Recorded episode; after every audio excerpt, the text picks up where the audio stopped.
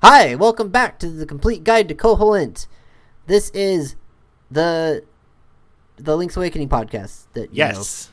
know. uh, I'm Zach, And I'm Ryan. and today we're going to talk about map tile Link's Awakening Koholint tile D7. hmm Uh, that's in the woods. Yeah. Uh, it's a tile with like a tree and a ring of bushes around the tree.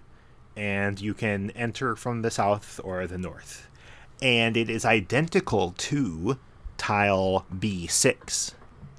Yeah, uh, there's a really clever trick that we can talk about a little bit here, Yeah. where you are warped from B6.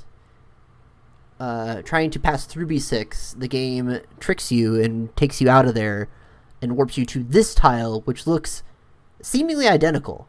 hmm Uh, except there's a moblin here instead of a raccoon.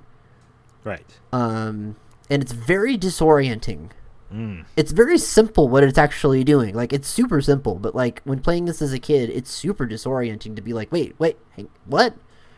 Why am I. Did they change it? What's going on here? Yeah. it's like super simple to implement, I'm sure, and it's it, it's disorienting in a way that is uh, good. Yeah.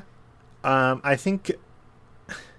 I mean, we'll have to talk about it more when we talk about B6, right? B6 is really the place where the action is. Yeah, that's and that. D7 is incidental to making that action possible. This is the fail state. This tile is the fail state tile of this other interesting puzzle that happens on B6. Yeah.